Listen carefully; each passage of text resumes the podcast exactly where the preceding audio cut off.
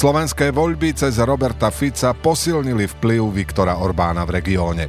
Maďarský projekt denníka N na Punk bude ešte dôležitejší a zachránia ho len predplatitelia, ktorých zatiaľ nie je dosť. Podporte kvalitnú a nezávislú žurnalistiku v maďarčine na adrese napunk.sk lomka 2024.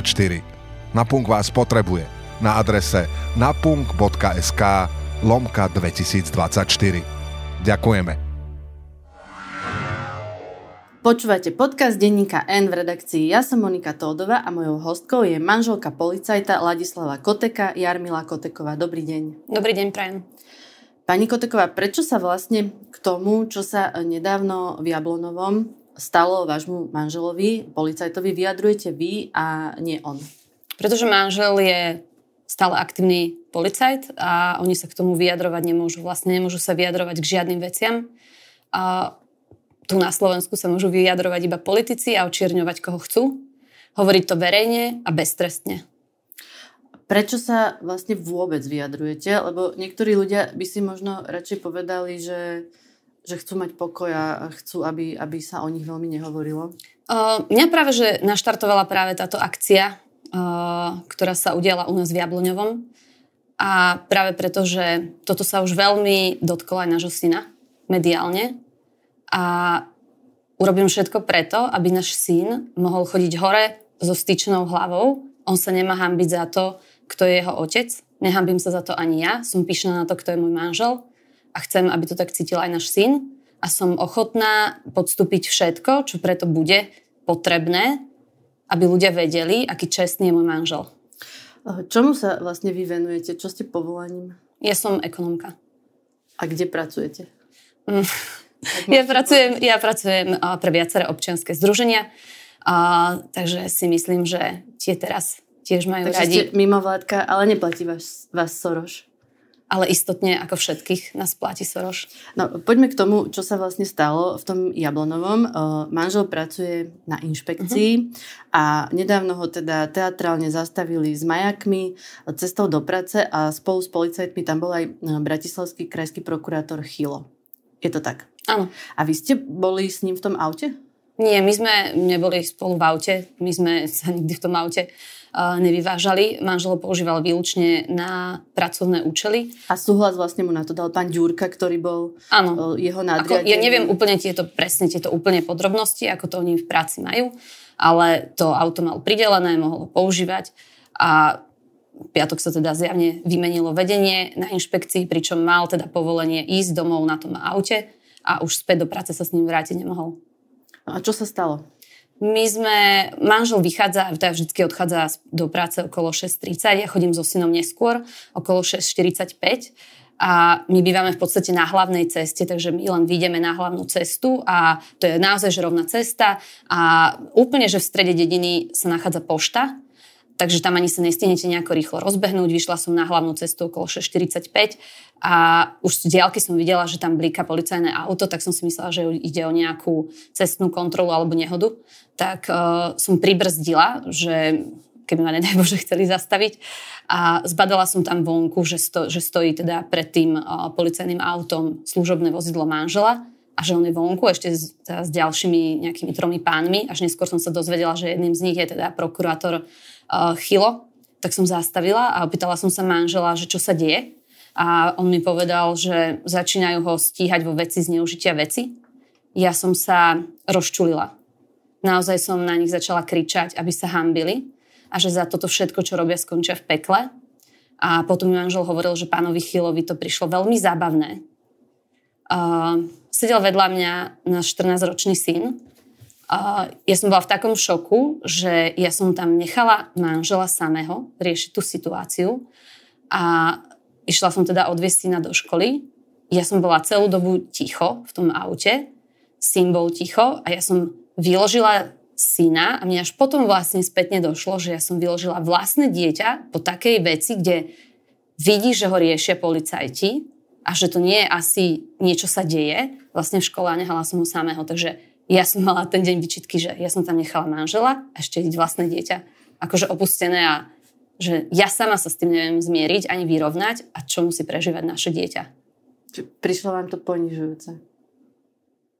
Uh, mne to ani uh, neprišlo ponižujúce. Mne to prišlo zastrašujúce. Ja uh, tým, že asi každému z nás, kto sa trošku zaujíma o veci verejné, je jasné, že o čo sa terajšia politická moc snaží, chcú zastrašiť ľudí. Používajú na to takýto štýl, že si tam privolajú ešte k pomoci teda prokurátora krajskej prokuratúry pána Chila a to je snáď sa nemusíme baviť o tom, že z hodou okolností je to zrovna ten človek, u ktorého dva roky už leží na stole obvinenie Čurilovcov, kde súd už dávno rozhodol, že to je nedôvodné stíhanie, lenže súdy aj uh, vyšetrovateľia majú nejaké lehoty, ale tuto pán Chilo vlastne tým, že sa zaoberá prácou v teréne, tak on nemá čas sa vysporiadať s nedôvodným stíhaním Čurilovcov. Prečo si myslíte, že to spravili takto teatrálne, aby to, aby to zaučinkovalo, to zastrašovanie? Ale veď jasné, to je, to oni chcú zastrašiť všetkých uh, ešte ostatných, ktorým uh, záleží na tej práci, záleží na tej spoločnosti ako, a je to celkom účinné. Je to účinné? Ja si myslím, že na veľa ľudí je to veľmi účinné. Na vás a na vášho manžela to ako zafungovalo? Viete, tým, že my v tom už žijeme od tých tlačových uh, besied, alebo ako to mám nazvať, strany Smer, kde z úst pána Gašpara niekoľkokrát zaznelo plné meno môjho manžela a že toto sú ľudia, ktorých vyzlečú z uniformy a zoberú im vysluhové dôchodky, tak mne to príde asi tak, že, že si zvyknete asi už na všetko. Že to je ako keby vám uh, už odťali ruku a vy viete, že ju nemáte, a, ale si zvyknete. Takže vy žijete v neustálom strachu z toho, čo sa môže stať. Uh, z toho, že viete, že sledujú váš manžela, ktorý to siskári, ktorý to uh, hlásil manžel nadriadeným. My vieme, že iní dostávali fotky svojej rodiny, že vedia... Iní policajti. Áno, iní policajti. Vyhražali sa. Um, a dejú sa také náhodné veci, ako že sa na služobnom aute, v ktorom sa zrovna títo ľudia vozia, uvoľní koleso na diálnici. A ja na náhody už v týchto veciach neverím. Ako viete, že to sú sískari, ktorí ich sledovali?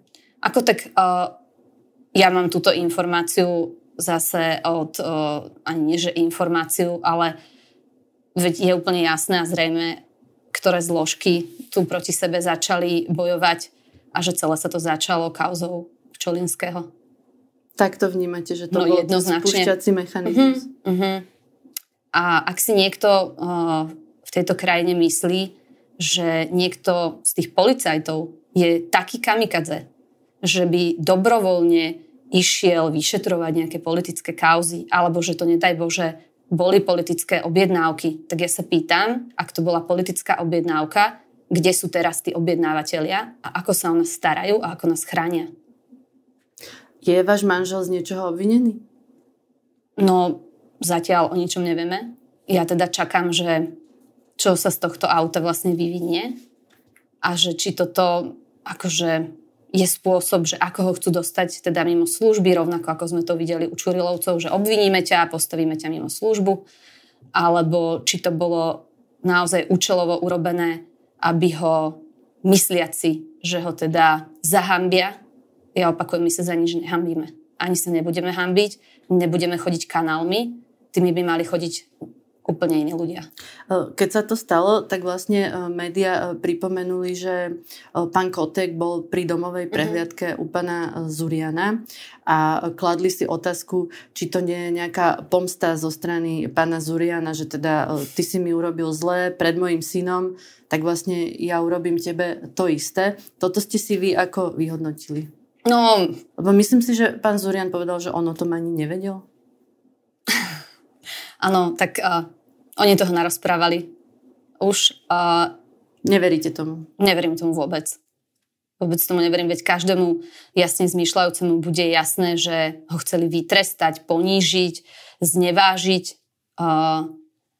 Naozaj, že my v tej obci bývame 20 rokov a urobiť to takto demonstratívne, veď ak teda to auto, ja neviem prečo nemohol doviezť naspäť do práce, tak mohli to vyriešiť aj v tej práci ja si vôbec nemyslím, že keby pán Zurian povedal môjmu manželovi, že s ním nech si dá žiadosť do civilu alebo nech požiada, nech si hľada niekde prácu, že by môj manžel, ako, my, ako ja si vôbec nemyslím, že on je kompatibilný pracovne s pánom Zurianom alebo pani Santusovou. Ako dlho je manžel policajt? 23 rokov. Ja som s ním po celú tú dobu. My sme spolu 24 rokov. Teraz v novembri budeme mať 19. výročie svadby, takže my sme spolu naozaj že dlho. On začínal na úplne obvodnom oddelení na Bratislave 3, tak to sa volá, že územári, oni tak majú zverené nejaké svoje územie, aspoň vtedy to bolo a potom chodia a o to sa starajú. A, jeho veľkým snom bolo dostať sa na vraždy, na krajskú kriminálku, ale tým, že nemal vysokú školu, tak to nebolo možné, takže sa mu podarilo najskôr dostať z toho obvodu na kriminálku okresnú, kde bol, myslím, že 10 rokov na uh, neviem, ja to neviem správne asi pomenovať, ale na takej tej protidrogovej trestnej činnosti a počas tej doby si robil vysokú školu, lebo on strašne moc chcel ísť pracovať na tie vraždy, až sa tam teda nakoniec dostal, keď ju úspešne teda dokončil tú školu. No a až v roku 2019, ono to bolo tak, uh, v roku 2018 koncom roka dostal ponuku uh, z inšpekcie. Uh, my sme to veľmi doma zvažovali, on nad tým veľa premyšľal pretože všeobecne ľudia policajtov nemajú radi a vnímajú ich ako represívnu zložku. Ale ak idete pracovať na inšpekciu, tak nie, že vás neznášajú bežní ľudia, alebo ale ste policajti, ale neznášajú vás ešte aj tí policajti, takže vy viete, že to je vlastne vaša konečná. Vy už sa odtede nemáte kam dostať. Oni vás už nezoberú niekde na iný útvar. A ja si myslím, že uh, presne toto aj pán Zurian vie. Takže tu nie je cesta, že by môj manžel akože ho niekde vítali teraz na nejakom inom útvare. A keď už má vlastne 23 rokov odslúžených, on už má nárok aj na výsluhový dôchodok, keby odišiel do civilu. Áno, má. A chystá sa odísť? No, ono, e, ja som teraz zaznamenala takú nejakú verejnú zbierku pre, rodinu, pre rodiny Čurilovcov, Um, Áno, je to, na, je to na Donio a myslím, že už sú tam desiatky tisíc eur. A ja som si tam čítala tie odkazy, aby vydržali a podobne. Akože je to povzbudivé, ale ja by som chcela povedať, že tu nejde o samotných tých vyšetrovateľov. Tu ide o to, že vy veľmi jednoducho v rámci toho zboru dokážete urobiť rozklad. Že jednoducho oni urobia rekon, takú reštrukturalizáciu, alebo ako by sme to nazvali, oni ich popremiestňujú, prestanú, reorganizáciu, reorganizáciu urobia. Uh, oni nebudú, v podstate ich úplne, že odstavia, rozdelia ich. Takže ak môj manžel neodíde do civilu, tak zrušia jeho pozíciu, preradia ho niekde, neviem, na východ alebo hoci kam. A v podstate týchto nepohodlných, ktorých sa chcú zbaviť, nemusíte vyhodiť, stačí ich vyšikanovať a dať ich niekde úplne, že mimo rodín. A ako teda nad tým premyšľate? Zostane v policii? Ja sa priznám, že achilovou petou všetkých týchto čestných policajtov sú ich rodiny. Že to je taký tlak, keď môj manžel je vlastne operatívec, alebo bol doteraz. Takže to sú takí tí, čo pracujú v tom teréne a zbierajú tie informácie a neskôr sa to pretaví teda ako poznatky pre tých vyšetrovateľov a sú vlastne takým nápomocným tým vyšetrovateľom v tých kauzach. A je to... Môj manžel vždy hovoril, že je nehodné, aby on mal sociálne siete, takže on ich nesleduje, ale ja áno. A čítať o manželovi vulgarizmy, o sebe vulgarizmy, všetci vedia vlastne, kde bývame teraz, v podstate bez ochrany a je veľmi zaťažujúce. Akože je to extrémne zaťažujúce a je to nápor a ja by som, ja som v kontakte iba s jednou pani manželkou, tak Tiež policajta. Tiež policajta, ktorý je v týchto veciach zainteresovaný a ja by som sa rada spoznala s manželkami Čurilovcov, lebo podľa mňa oni určite ovládajú niečo špeciálne, ako si udržať duševné zdravie. Mali by sme sa čo učiť asi. Mali by ste zorganizovať také stretnutie. Keď sa manžel dostal na tie vraždy, čo riešil? Riešil aj nejaké citlivé, nebezpečné prípady? Áno, on veľa, aj keď bol na tom úseku drog, drog, ešte na tom okrese, ale aj na tom kraji veľa z tých kauz, alebo teda aj vražd bolo medializovaných. Vráťme sa ešte možno na začiatok toho príbehu. Ako vy hovoríte, keď sa začalo vyšetrovať, keď sa veci na vlastne pána Pčolinského, kolegyňa tiež robila vlastne takú chronológiu Maria Benedikovičová, z ktorej vyplýva, že najprv boli tie poznatky o pánovi Pčolinskému a potom až prišla tá správa SIS, že naozaj to bol ten spúšťací mechanizmus. A vlastne začali sa vyšetrovať veľké kauzy, významní ľudia, politici, podnikatelia, funkcionári tajnej služby. A e, keď sa rozprávam s ľuďmi, ktorých sa to týka, e, ktorí mm-hmm. podobne ako váš manžel alebo aj ostatní policajti, prokurátori sa dostali do kontaktu s týmito prípadmi, tak oni zvyčajne hovoria, že veď oni si to nevybrali, že, že to nebol ich plán mm-hmm. vyšetrovať mm-hmm. takýchto ľudí, že jednoducho sa to stalo, že prišli na stôl také dôkazy, objavili sa svetkovia, ktorí boli ochotní vypovedať a že oni vlastne nemali možnosť nekonať. Mm-hmm. Že ako ste toto doma vnímali, keď ste vlastne pochopili, že, že ako vysoko teraz sa to všetko deje, na akej úrovni? Akože... Um Jasné, že prvé, čo vás napadne, je strach, ale ja som stále presvedčená, že my žijeme v demokratickom a právnom štáte a bola som doteraz presvedčená, že ostatní ľudia sa za vás postavia, keď vidia, že sa deje nejaká krivda, že však tu nie je možné, že sa tu naozaj deje to, že dva roky sú tu nezákonne alebo teda nepravoplatne akože stále obvinení uh, vyšetrovatelia, že tých ľudí spoznávajú reálne ľudia na ulici. Môj manžel bol napríklad s pánom Ďurkom na východe na jednej služobnej ceste a pán Ďurka mu hovorí, že oni ma určite, oni ma tu spoznali. A manžel mu hovorí, že nie, nespoznali ťa. A potom mi doma hovorí, že to je pravda. Akože zrazu z ľudí, ktorých, ktorí robia pre túto spoločnosť veľa dobrého, tak ich reálne spoznávajú ľudia na ulici. Tak ja dúfam, že keď pán Čurila niekde ukáže svoj občianský preukaz alebo si niečo objednáva na donášku, že má aspoň zadarmo e, tú donášku. Čiže bali ste sa? Áno, bojíte sa a potom príde tak ako teraz nejaký okamih, kedy si poviete, že stačilo. My sa my nemáme prostriedky na to, aby sme sa my odsťahovali do Bieloruska, alebo išli predávať ako pán Kalavský elektrické kolobežky do Bosny, či kde v jakej destinácii to on teraz žije. Uh, takže my si tu počkáme, ak teda môjho manžela, manžela obvinia zo zneužitia veci, tak my si tu teda počkáme uh, na to, ako to dopadne. Ja si priezvisko kvôli tomu meniť nebudem, aby som ho mohla navštevovať uh, vo väzení. Uh, a budeme to znášať. Na toto sa pripravujete? Áno, tak my sa pripravujeme dlhodobo na také veci, kde nás manžel trénuje, ako prebiehajú domové prehliadky, že si máme lahnúť na zem, lebo ak si nelahnem, tak ma oplieskajú o tú zem. Že keď nám niekto teda otvorí dvere a naši psi zaštekajú a vybehnú, čo asi ten pes doma urobí, my ich máme doma, tak nám ich môžu zastreliť. A si predstavte, že vy na toto trénujete svoje 12-ročné dieťa. A mne to vlastne prišlo doteraz, že normálne. A to nie je normálne, že vám prídu vlastne úplne, že bizarné veci. Normálne, že normálne.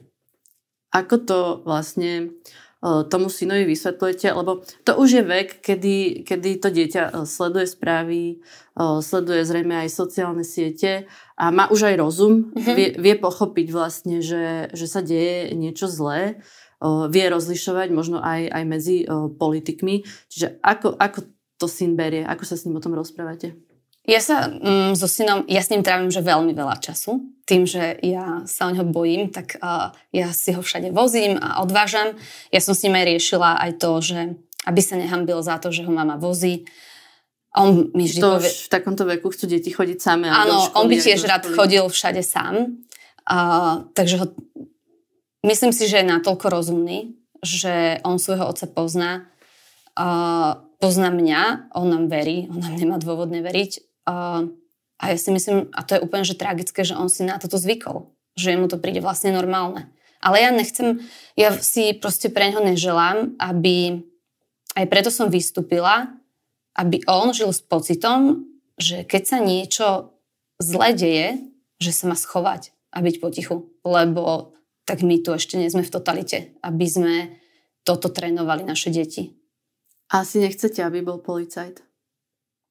On by chcel byť právnik momentálne, čo ma teší. To by sa nám teraz išlo asi celkom o chvíľu.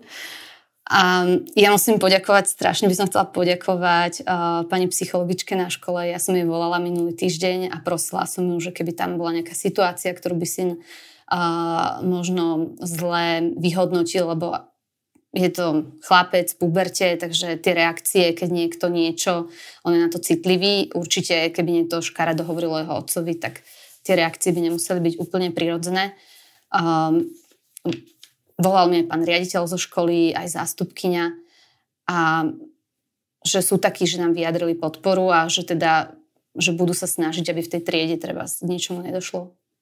No, postupne vlastne, ako začali tie vyšetrovania tých vplyvných ľudí, to dospelo až do takej fázy, ktorú ste už spomenuli, že e, vtedy opoziční politici, hlavne zo Smeru, pomaly každý deň na tlačovej besede spochybňovali tieto vyšetrovania a na jednej takej besede Tibor Gašpar spomenul aj Ladislava Koteka, že mal byť v aute s, Petro, s Petrom Petrovom mm-hmm. a podobne. E, keď to meno prvýkrát odznelo na tej tlačovej besede, ako ste to vnímali? Nebol, nebol prvý, lebo tak už mm-hmm. predtým sa to dialo aj iným vyšetrovateľom, e, prokurátorom, pánovi Repovi, pánovi Šurekovi. Teraz sme zistili, že vlastne tá nahrávka, ktorú o, s nimi púšťali, bola, bola zostrihaná, povedal to kriminalisticko-expertízny ústav. Čiže ako ste tie tlačovky a to, čo sa dialo, vnímali? Mm. Ja by som chcela povedať, že ja vôbec netuším, akými kauzami sa zaoberá môj manžel. My uh, o tom vôbec uh, doma nerozprávame, takže... To je asi bežné, nie? Že no, policajti, prokurátori nehovoria... Akože on mi doma vôbec uh, nerozpráva, takže ja ani tohto človeka nepoznám, s ktorým on sedel uh, teda vraj v tom aute, tak je to jeho práca asi, tak uh, asi sedáva a získava informácie od nejakých uh, ľudí. Um, ale skôr je strašidelné to počuť od uh, akože tak vysoko postaveného človeka. Po týchto tlačových uh, konferenciách sa viacerí uh, kolegovia môjho manžela aj spojili a navštívili právnu kanceláriu, že čo by sa s tým dalo robiť, aby ich teda neočierňoval takto v médiách alebo vôbec nespomínal v podstate neverejné osoby. Alebo jasné, že tí policajti musia niečo strpeť, nejaké nahrávanie, nejaké veci, ale toto už presahuje všetky medze. A tá ochrana prvom rade vôbec akože nejaké tie právne úkony sú tak drahé, že môj manžel odtedy prišiel a povedal, že nedá ani euro na to zo svojich ťažko zarobených peňazí. A druhá vec je, že im ten právnik vlastne povedal, že tým, že sú to poslanci, oni majú imunitu. A ešte to robia vlastne na pôde parlamentu alebo úradu vlády. Oni môžu povedať, čo chcú. A tak nás tu masírujú kompletne všetkých klamstvami, čo jednoznačne všetci vidíme, že a sú teda dokázané veci, že sú to veci zostrihané. Čiže vlastne tí policajti ani nemohli vystúpiť a brániť sa späť, hej? Mm-hmm. Ono sa podľa mňa veľmi dobre kope do niekoho, kto sa nemôže brániť. To je ako, že my, my tu ako spoločnosť stále vedieme debatu o tom, ako učiť deti nešikanovať. A tu sa stalo vlastne takou módou a vlastne zábavou celého národa kopať do ľudí, ktorí sa nevedia brániť, do minorít a, a slabých ľudí. To je taký teraz v poslednom období že národný šport. Keď sa to začalo diať, pýtali sa vás na to známi susedia, že čo ako, že, že mali zrazu otázky, že čo teda tie vyšetrovania, je to celé zmanipulované, alebo pochybovali o vás? My, sme, my sa venujeme karate, máme vlastný klub, Manžel tam trénuje deti 4 krát do týždňa vo voľnom čase. A my teda chodíme do tejto komunity, chodíme na súťaže a hneď po prvej tlačovke Smeru sme išli na východ na súťaž a to boli hneď otázky, že prečo ubližujeme pánovi Ficovi. A s nami, akože ja to vnímam, že na súťažiach nás prestali ľudia zdraviť. To už je, že dva roky alebo mm, nechcú sa s vami ani kontaktovať. No a teraz posledné dva týždne uh, mi ľudia povedia, že nechcú so mnou telefonovať, lebo ma odpočúvajú. Akože kto som ja, že by ma niekto odpočúval. A je to také bolestivé, že vám zostanú že naozaj malinká, malinká skupina ľudí, ktorí vám veria, ale ktorí aj teraz, predtým, ako som sem išla, mi povedia, že nech sa na to vykašľam, nech toto nerobím. Že to nemá význam, ale alebo mi povedia, že o, aká si odvážna. Ale odvážna, to neznamená, že nemáte strach. Akože ja by som si v celej tejto veci si myslím, že môžete mať aj strach a treba ho teda tou odvahou prekonať a dúfam, že až do konca si zachováme aj s manželom dôstojnosť. Ako vlastne vnímate ten výsledok volieb? Že policajti si robili svoju prácu, prokurátori, sudcovia, ale voľby vlastne vyhrali tí, čo na nich útočili na tých tlačových besedách. A oni vlastne teraz obsadzujú tie pozície v štáte. Ja si myslím, ale to tak nie som žiadny sociológ ani nič, ale len také moje osobné presvedčenie že my si strašne o sebe namýšľame, aké sme racionálne zmýšľajúce tvory, ale v skutočnosti nás ovládajú emócie. A že tou najlepšou emóciou, s ktorou viete pracovať, je hnev a že pán Fico to využil, že ľudia na to naskočili. Naozaj máme za sebou že strašné obdobie od covidu cez vojnu na Ukrajine. A keď v ľuďoch vzbudíte hnev a keď odpoveda druhá strana hnevom a rozoštvete spoločnosť, tak platí stále staré známe rozdiel a panuje. A na toto ľudia nabehli. Má váš manžel status chráneného oznamovateľa? Áno, má. Um, ja rozumiem tomu procesu, že vy musíte oznámiť nejakú vec, ktorú vám schváli uh, prokurátor a potom to teda ide na ten úrad pre oznamovateľov, ale ja vôbec netuším za akú vedomosť on má, alebo čo bolo také podstatné, že to tento štatút dostal. Čiže aj keby ho chceli vyhodiť, tak minimálne už teraz podľa tých dvoch rozhodnutí súdov vidíme, že to nemusí byť také jednoduché. No, asi nie. Že možno aj zostane v tej policii? Ja si nemyslím, že zostane v policii. Ja si nemyslím, že môj manžel chce pracovať s pani Santusovou a s pánom Zurianom. A myslím si, že ani oni to nechcú. Možno na nejakom inom oddelení?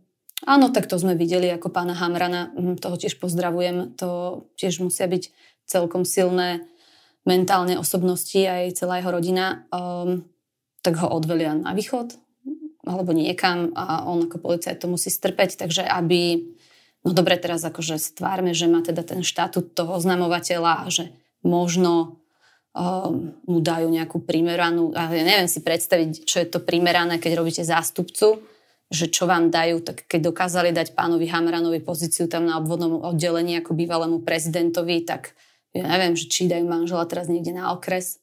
Čo manžel bol funkcionár vlastne. No od mája tohto roku. Predtým nikdy? Predtým nikdy nebol. Povedali by ste o, ešte, že má zmysel byť o, čestný a spravodlivý v tejto krajine? Mm, ja som o tom presvedčená. Myslím si, že tu není málo o, čestných ľudí ani spravodlivých, veď to vidíme aj teraz na rozhodnutiach súdov. Nemyslím si, že ak sa ako občianská spoločnosť a jednotlivci, že veľakrát máme pocit, že že nič uh, ako sami nezmôžeme, že vlastne v tom mravenisku ľudí nič neznamenáme. Ale myslím si, že by sme si to mali prestať myslieť, že toto a čo nám urobia so štátom závisí teraz na každom z nás. Ja si pamätám, môjim bratrancom je bývalý vyšetrovateľ únosu Michala Kovača mladšieho. A ja si pamätám, ako prišli k nám domov ľudia v oblekoch a pýtali sa, či nevieme, kde sú. Ako mňa a sestru, ja som bola vtedy v prvom alebo druhom ročníku na základnej škole, vyťahli zo školy, z triedy, pýtali sa nás, malých detí, či nevieme, kde bratranec je. A to boli také spôsoby, také tie totalitné. A ja si to pamätám, ako sa ľudia vtedy báli, ako aj doma rodičia rozprávali, o čom nemáme rozprávať niekde vonku. A tento môj bratranec aby ochránil rodinu, sa nám úplne strátil z toho rodinného radaru. Do dnešného dňa vlastne odtedy som sa s ním ani nestretla. A ja toto nechcem pre svoje dieťa. Ja odtedy to neodídem. Ja mám Slovensko rada. ja tu verím, že je nás, že dokonca aj tých, ktorí volili Smer alebo Hlas alebo akúkoľvek z týchto koaličných stran, že sú to dobrí ľudia. Proste len naskočili na vlnu hnevu a uverili klamstvám. Tak ďakujem veľmi pekne, že ste prišli. To bola Jarmila Koteková. Ďakujem. Počúvali ste podcast v redakcii, ja som Monika Tódová a do počutia na budúce.